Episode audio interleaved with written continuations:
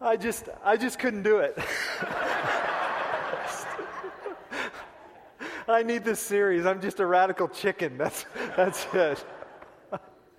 If this is your first Sunday here at Windsor Road, my name is Randy, and we are getting ready for uh, uh, God centered, Christ saturated uh, ministry initiative uh, called Weekend of Service.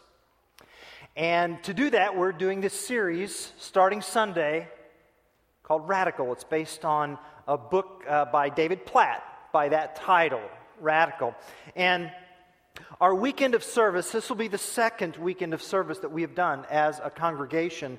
Uh, on September the 24th and 25th, so just out uh, a month from now, on Saturday, September 24th and Sunday, September 25th, a thousand of us from Windsor Road will be going out into our community, out into our county, to 13 sites.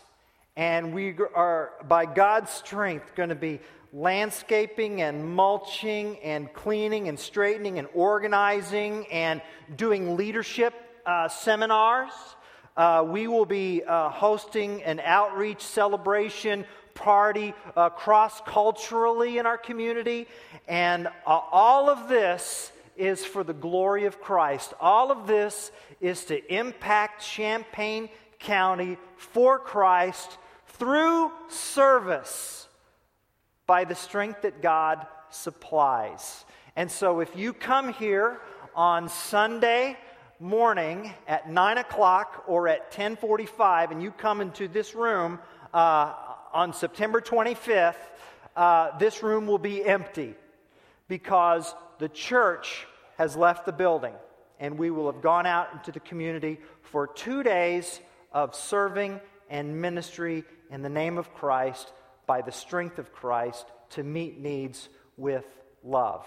And we will be gathering, that said, uh, on Sunday evening, September 25th, for just a blowout worship service in gratitude to God for all that He has accomplished through His people. And all of these projects, all of these projects uh, uh, will be paid for by God through His people. So, where we will be serving and ministering, uh, those sites will not be paying for the projects that will be done. It will be God's gift to them through his people. And a little later on in our service, Carl Weigel, the chairman of our elders, will be coming and explaining why uh, uh, God has made that possible uh, through his people here. So, so we want to get ready for September the 24th and the 25th.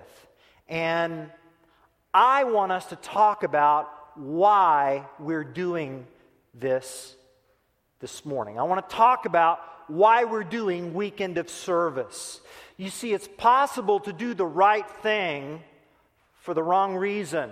And if we do the right thing for the wrong reason, then we end up doing the wrong thing. I mean, fr- Friday night, uh, our elder team, our elder leadership team, uh, uh, we're privileged to be at Celebrate Recovery and to see, though, just a wonderful ministry that's happening. And our elder leadership team, uh, we were uh, privileged to serve dinner to the Celebrate Recovery community and to see what's happening. It's like, okay, well, why did we do that? Well, you know, we did that because we want this church family to be a place where uh, people who are hurt can come, and also people who hurt other people can come.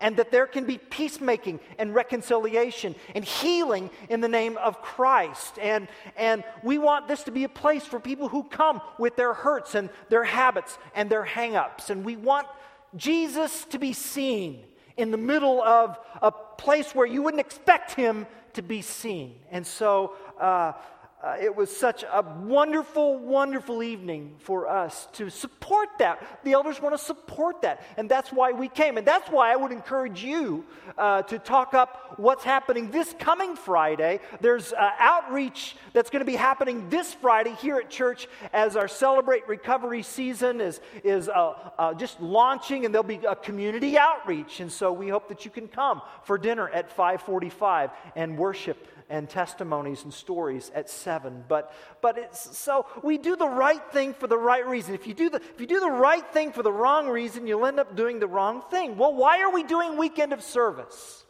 Well, that's what I want to talk about, our rationale.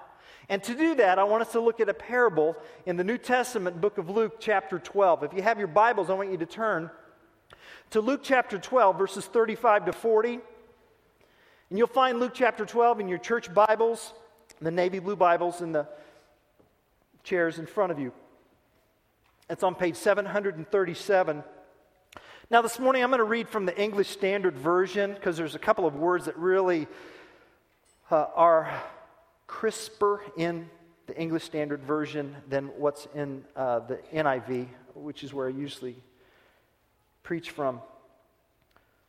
But follow along beginning in verse 35, Jesus says, Stay dressed and stay dressed for action and keep your lamps burning. And be like men who are waiting for their master to come home from the wedding feast so that they may open the door to him at once when he comes and knocks. Blessed are those servants, blessed are those servants whom the master finds awake when he comes. Truly, I say to you, he will dress himself for service and have them recline at table. And he will come and serve them. If he comes in the second watch or in the third and finds them awake, blessed are those servants. But know this that if the master of the house had known at what hour the thief was coming, he would not have left his house to be broken into. You also must be ready, for the Son of Man is coming and an hour you do not expect. So, as we think about why we're doing what we're doing in terms of weekend of service, and we're looking at this passage of Scripture, I want us to first hear a radical claim that Christ makes in these verses. Did you hear it? We'll take a look at what that is. And then I want us to consider a radical act that is accomplished in these verses. Did you see it? A radical claim, a radical act, and then for us, there is a radical response. Act and claim and response. Well, first, the radical act. Did you listen? Did you hear what that was? It's in verse 40. Verse 40, Jesus says, You must you also must be ready for, and here it is the Son of Man is coming at an hour you do not expect. That's the radical claim. The radical claim Jesus makes in this verse is that I am the Son of Man. Well, okay, well, what does that mean sitting here in the 21st century? It, Jesus is saying, church family, he's saying to these people, I am Yahweh in the flesh. I am Israel's God, incarnate. That's who I am. It's a self identification. And you've got to think about this here. Because Jesus was speaking to a Hebrew audience, and they were fierce monotheists. I mean, I mean, they grew up on the Shema, Hear, O Israel, the Lord our God, the Lord is one. And now here is one who says, I am that one in the flesh among you. Now, that's amazing. That's an amazing claim. That is a radical claim. I'm, I'm, the, I'm the middle of three boys Robbie, Randy, Ricky. And my whole family lives in Tulsa. My brothers live in Tulsa. Parents, nephew. I'm the only one who's left to go to Illinois, but, but the problem wasn't with me.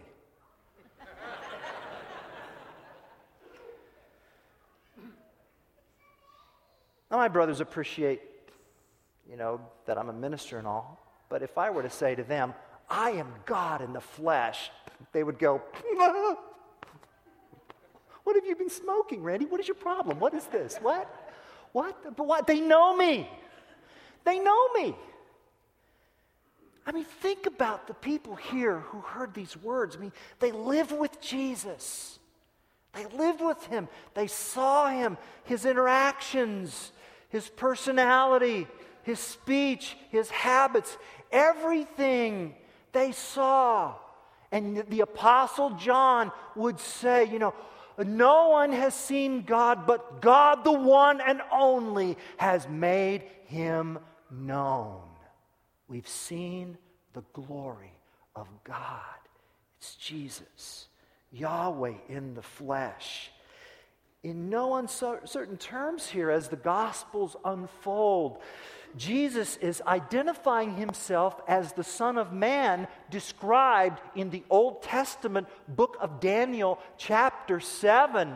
The prophet Daniel said, In my vision at night I looked, and there before me was one like a Son of Man. There it is. Coming with the clouds of heaven, he approached the Ancient of Days and was led into his presence. He was given authority, glory, and sovereign power. All peoples, nations, and men of every language worshiped him. His dominion is an everlasting dominion that will not pass away, and his kingdom is the one that will never be destroyed. Jesus is saying, I am that Son of Man.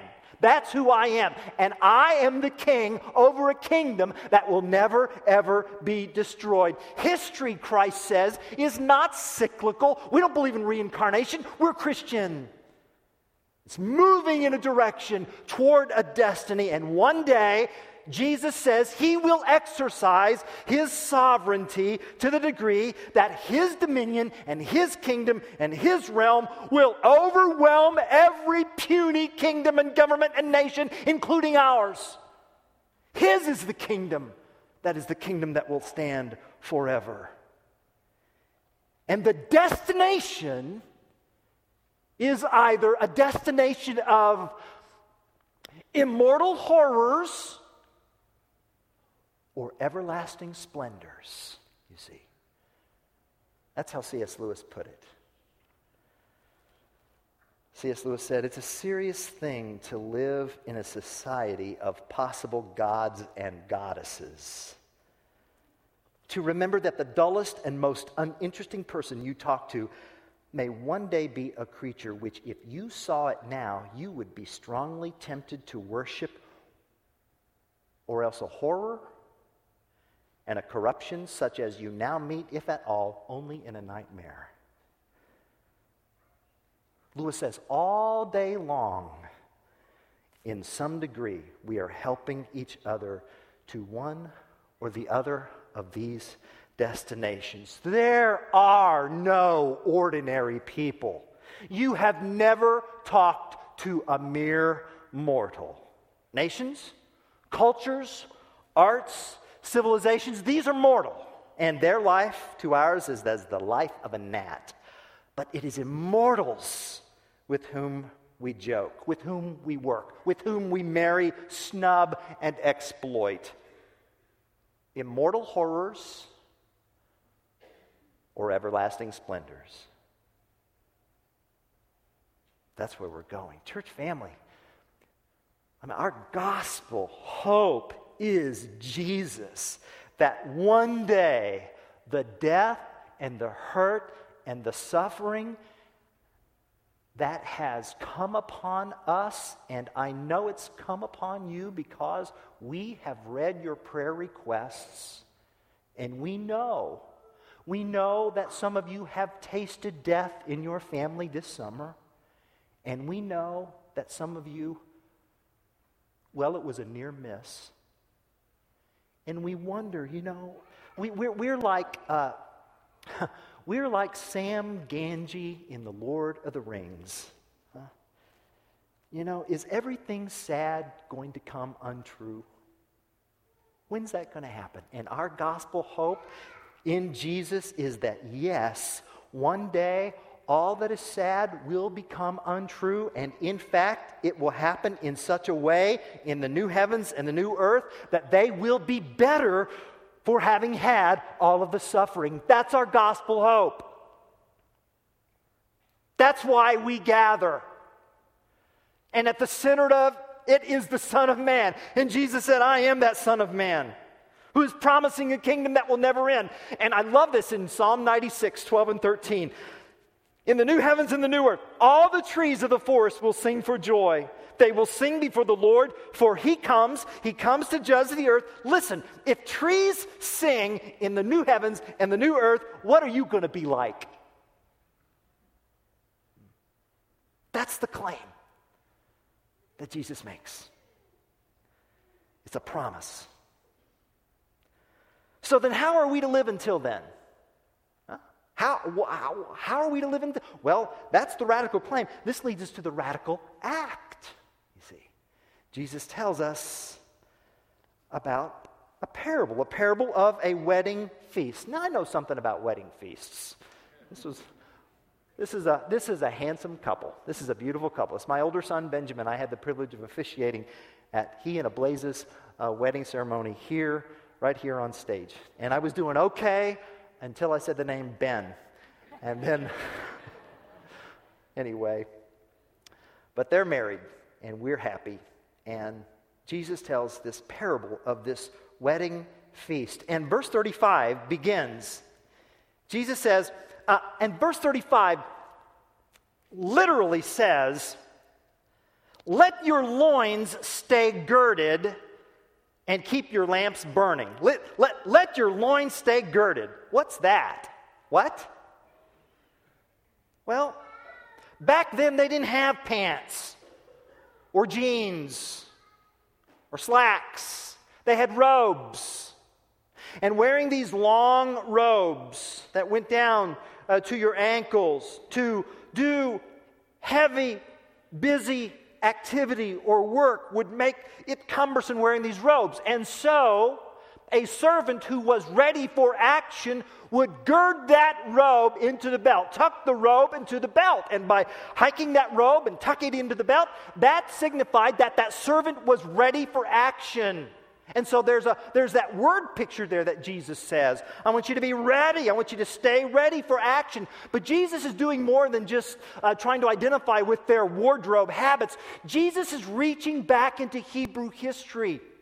Because uh, Luke chapter 12, verse 35, connects with Exodus chapter 12 and the night of the Passover, where the death angel passed over the homes of all in Egypt, and those whose homes were protected by the blood of a lamb were passed over, and the firstborn of those who were not were put to death. And Egypt's 400 year slavery hold on God's people was broken. And God said, I'm going to act decisively and cataclysmically in this Passover event, and I want my people ready. So Exodus 12 says, I want you to tuck those robes in your belt. I want you to eat the Passover meal in haste because when it's time to go, I want you ready to go. I want you at the door, ready to escape Egypt. You See that the audience is listening to that and identifying with that. And so Jesus is saying, you know, as I acted in the old covenant with Israel in their release from Egypt, I am acting again decisively and cataclysmically for a second exodus on my return in the new heavens and the new earth, the everlasting splendor. And I want you ready. I want you ready. I want you to Get ready, that's the girded loins. And I want you to stay ready, that's the lamps burning. I want you to stay ready. You get ready and you continually be ready. Always be the kind of person who never needs to told to get who never needs to be told to get ready because you already are ready. You're at the door, ready to go. But that's not the radical act. All of that in verse 35, that's not the radical act. The radical act we see a little bit later on. Verse 36 talks about the master returning from the wedding feast. There's been this wedding feast that's going on, and the master is returning and he's coming home and he's knocking on the door of his home and he wants his servants ready to open the door. Just the minute he begins to tap on the door, he wants them open and ready for him. And he gets home and he knocks on the door. And I can't help but ask this question why would the master have to knock on the door of his own house? Who does that? You do that? You knock on the door of your own house before you enter your own house? Answer me. No, and neither do I. Okay, good. All right. Just want to make sure your loins are girded. Okay, here we go. No. Well, why, why, would he, why would he do that? Ah, well, this is where we learn something a little bit about the kind of house. This is, this is good. This is good stuff right here. Um, Kenneth Bailey is a scholar, and this is, well, this is what he says about the kind of home that Jesus was talking about in the parable. He writes Jesus' parable takes place in a large, large home. And in such homes of the first century, there were often public places where the banquets and feasts were held, and then there were private places and masters in such mansions could be with the guests in the public area and then slip away to the private quarters. And in the parable, he's knocking on the door because he doesn't want his voice heard throughout the residence announcing his absence from the wedding feast. Interesting, isn't it? It's a large, huge house. There's a public area where the feast is taking place. And then the master can withdraw and slip away from this feast and get back to his private quarters. And he's not going to say, I'm home, because he doesn't want to distract from what's going on from the feast. He's tapping on the door and he wants them ready. That's why he knocks on the door. But the question remains why did he leave in the first place? Why is it even the ah? And this is where we get to the this is where we get to the prime rib of this passage. Verse 37. The master arrives, taps on the door, they open it once. And, the, and Jesus says, Blessed are the servants. Blessed are the servants. And that's why I read the English Standard Version. The NIV says, It will be good for those servants. But literally, it's in the present tense. Blessed are these servants. They're, they're already blessed. See, church family, the point of this parable is not stay awake all night and you'll get yours. That's not the, that's not the point. It's really not. The, the point is that those 24 7 ready servants are already blessed. They already live in the complete blessing and approval of their master. And their readiness shows who they are, not an attempt to get something they don't yet have. They have stayed ready and they've stayed awake in this blessed state because they cannot wait. They just cannot wait for the privilege of serving their master. They can't wait till he comes home because they just don't want to serve him. They love him so much. But even then, church family, that's still not the radical act. Well, what is? Here it is. The master arrives, and to the astonishment of the servants, the master serves them. Don't you see? The master is the one who girds his loins He's the one who dresses in an amazing, and see, they're resisting. And the Bible says literally, He will cause them to recline, meaning they're resisting. No, no, we're the servants. We're supposed to serve you. And the master says, No, I'm serving you. That's an order. And in an amazing act of grace, these servants cease to be servants and instead they have been liberated in an exodus to the state of sonship. They have become heirs of the King, partners in love, partners in glory. It's what the Master does. That's the radical act.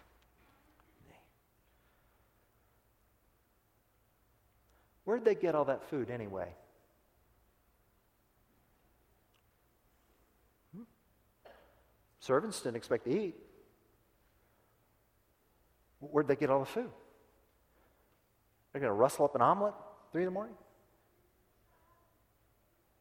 The parable implies that the master brought the food with him. He brought the food with him to feed him. Do you, do you, you see what's going on here? In the middle of a wedding feast, the master remembers his servants and he fills a tray with the best food. And he slips out quickly and quietly and he goes to his private quarters so that his servant staff can share with him in the wedding banquet, and he proceeds to serve them himself. The master doesn't send another waiter, doesn't send an angel. The big man in person comes. And the parable reaches its pinnacle as the master, that's Jesus, serves his servants, that's us with food from the feast, liberating them from the state of slavery and bringing them and ushering them into the state of sonship. And this is what Kenneth Bailey writes. Listen to this. What will this self emptying love do to their sense of self worth? What effect does this destiny have on those believers who read this for the very first time? What does it have on us today? Let me ask this question. If, according to these verses, this is what Jesus Christ thinks of you, how can you ever fear someone else's opinion of you? Hmm. And I'll ask another question. Can anybody here think of another religious system on the face of this earth where something like this would occur? Where, where the Creator would act thusly to the creation? Do you, does anybody find this in Buddhism? Does anybody find this in Hinduism? We certainly don't see this in Islam. Can you, can you fathom Allah doing this? To, to, in, in Islam, this is blasphemy. But Christianity says no, this is self emptying love. Self emptying love. The radical claim Jesus says, I'm the Son of Man. The radical act the Son of Man came not to be served, but to serve and to give his life as a ransom for many.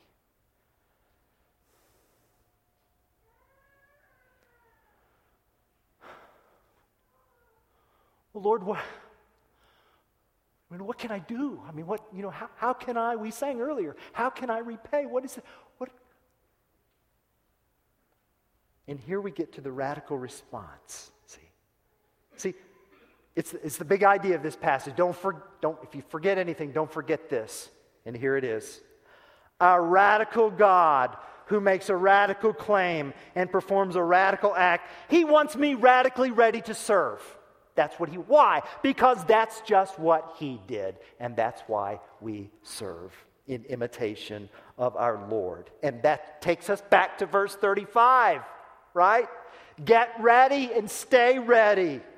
Because, see, readiness for the return of Christ shows itself with service in the name of Christ. When we serve in the name of Christ, we show that we're ready for the return of Christ. And our weekend of service is one such expression of readiness. As a church community, we are declaring through this weekend of service that we are ready and prepared. We are fire, fire ready for whenever Jesus comes to take over and recreate this heavens and earth to the new heavens and the new earth.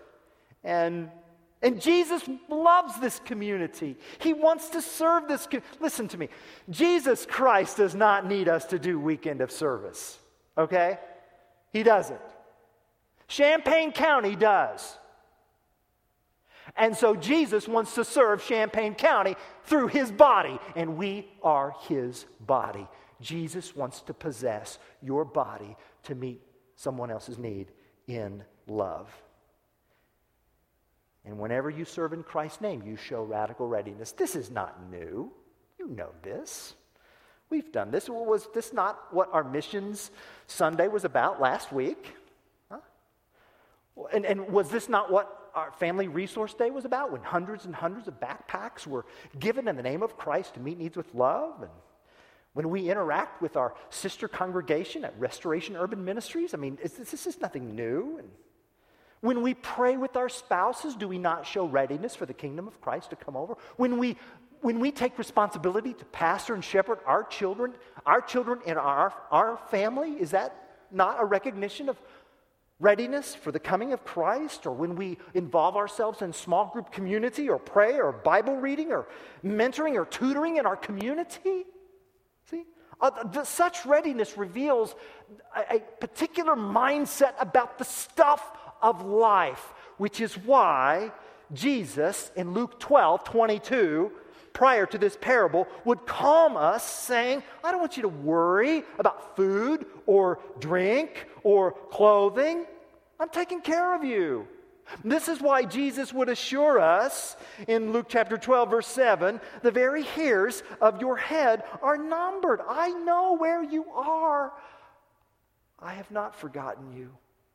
This is why Jesus would challenge us in Luke chapter 12, verse 8, that if you want me to confess you before my Father there and then in the new heavens and the new earth, I expect you to confess me here and now. We're not going to be closet Christians. And this is why Jesus in Luke chapter 12, verse 20, you see how it all ties in with this parable in chapter 12? That's why Jesus would warn us how foolish it is to hoard stuff when at any moment we might step into eternity. Jesus wants us radically ready for radical service until we hear him knock on the door. And being radically ready, it affects how we think and then it leads to action. Look at chapter 12, verse 41. Jesus tells this parable, and then Peter speaks up and he says, Lord, are you telling this parable for us or for all of us? And Jesus answers the question. He tells this parable. Peter asks the question Is this parable for us or all of us? And Jesus answers the question by telling another parable. and the answer is it's for everybody. It's for everybody. And I just wonder if Peter was thinking of this conversation with Christ when he wrote 1 Peter 1:13. I wonder if Peter was thinking about what Jesus said in Luke 12:35 when he wrote in 1 Peter 1:13, "Gird the loins of your mind for action." See? Get ready for action. What kind of action? 1 Peter 1:22 tells us, the action of love. Love one another earnestly from a pure heart. That's why we're doing weekend of service. And we're not doing it in our power. We're doing it in, in the power that God provides, as Peter says in 1 Peter 4:11. Whoever serves as one who serves by the strength that God supplies in order that in everything God may be glorified through Jesus Christ. Church family, you know, there's a kind of service that glorifies us, and then there's a kind of service that glorifies God. There's a kind of service that makes Jesus look threatening, and then there's a kind of service that makes Jesus look thrilling. There is a kind of service that makes Jesus appear to be an intimidating authority and then there's a kind of service that makes Jesus out to be a priceless treasure. And what Jesus wants is for us to serve in such a way by his strength that he is glorified and this world this world says who is this thrilling extraordinary priceless god you worship that's what now that's radical. That's radical. Radical claim, radical act, a radical response. Okay? Hmm. Well, I have some homework for you. Here it is. Take out a pencil and a piece of paper. Actually, the homework is already on your outlines. Homework assignment number one.